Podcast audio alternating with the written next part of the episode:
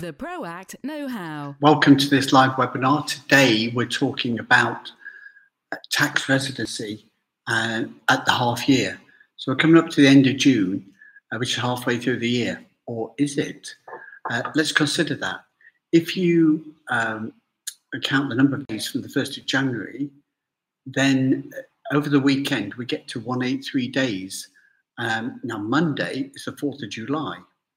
Uh, the 4th of July is Independence Day for the Americans, um, and there's not an insignificant connection there. So if you leave the UK on the 1st of January, uh, then uh, the 4th of July is, is your first day of freedom uh, as a tax resident in another country. Um, the day of travel not being a, a tax day. So, it, you know, it, there is a bit of a significance there. So 4th of July, if you have lived in a, a, tax residency with a calendar year tax year from the 1st of January that you arrived, then over the weekend, going up to the 4th of July, you become a tax resident of that jurisdiction. And that is your independence from uh, being a, a, tax resident in the UK. Or is it? Uh, these things are, are, are never uh, straightforward because obviously the UK has the old uh, Easter New Year uh, tax year start, uh, which has never been changed despite um, uh, you know the 300 years that have intervened. Um, so if you've been a, a tax resident since uh, you left the UK on the 1st of January, um, you've got two tax years to be involved with. Uh, you've got last year's to the 5th of April and the new current tax year. So any income, any capital gains, any rental income, dividends, royalties that you've received over this period so far could still be subject to tax in the UK. Uh, now, there's all different mechanisms that we need to get into. So, July, we're going to celebrate tax independence and, and non non-resident status uh, by looking at these in four deep dives into our with our live webinar series. So we'll look a bit more at, at tax residency ne- next week, uh, then dual residency. Uh, then we'll look at um, uh, we'll look at um, split year treatment as well, um, and, and, what the implications of that, uh, as well as non non residency. So the next four weeks are tax residency, dual residency, non residency, split year, and uh, so subscribe to our YouTube channel here now. Uh, like it and share it with uh, people that you feel might be interested to, to look at that in more detail. Got a lot to, to celebrate with your tax independence. Uh, but if you're already back in the UK, then you're already uh, potentially liable to be tax resident in the UK for the rest of the year. So that comes up with days in country and, and what your trips are under international law, a short trip, a short business or holiday trip under 90 days is it, it, means you're still taxed in the first country. You have to look at the overall picture uh, to get the to get the full picture because dual taxation can can apply. So a UK expat could be taxed, uh, required to do a tax return in the UK as well as abroad at the same time. If you do potentially paying tax in both jurisdictions. A double taxation treaty really ensures that you don't pay tax twice. But if the UK or your tax resident country have got a high rate of tax, that will be the tax that you pay. So you, you need to consider the, these different types of incomes. The some incomes are fixed and some are movable.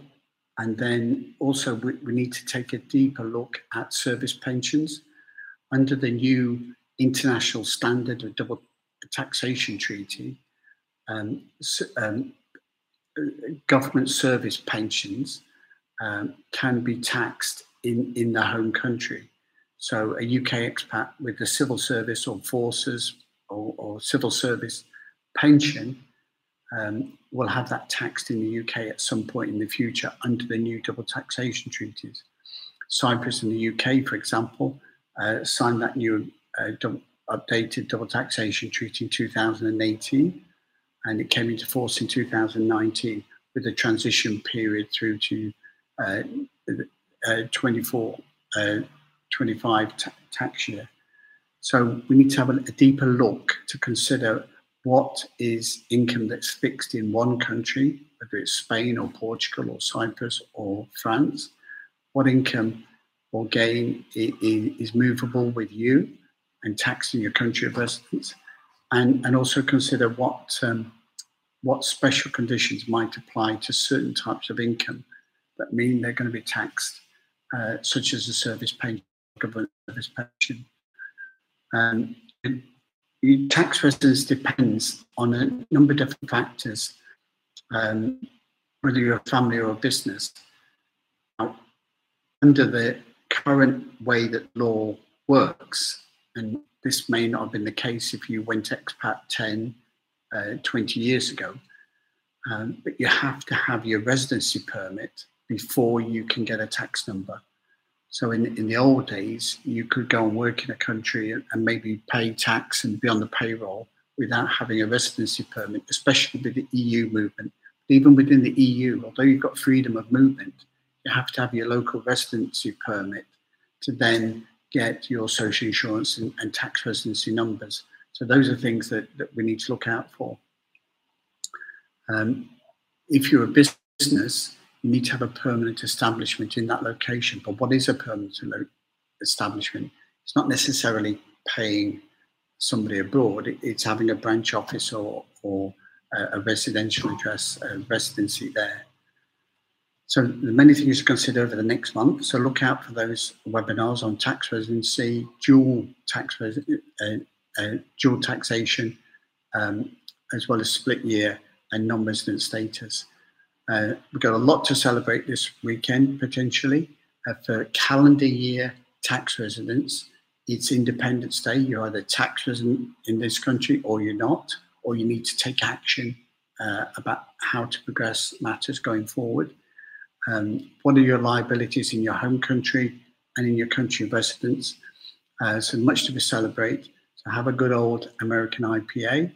Uh, think about your questions and contact us at proactpartnership.com with your questions and, and we'll answer that for you. We offer free reviews to any new inquiries uh, from clients uh, overseas, uh, or you can subscribe and get online advice and guidance for completing returns.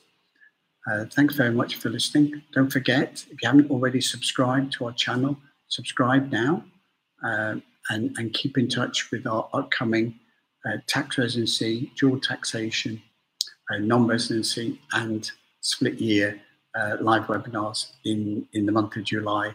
Uh, independence and tax freedom. The ProAct Know How, brought to you by ProAct.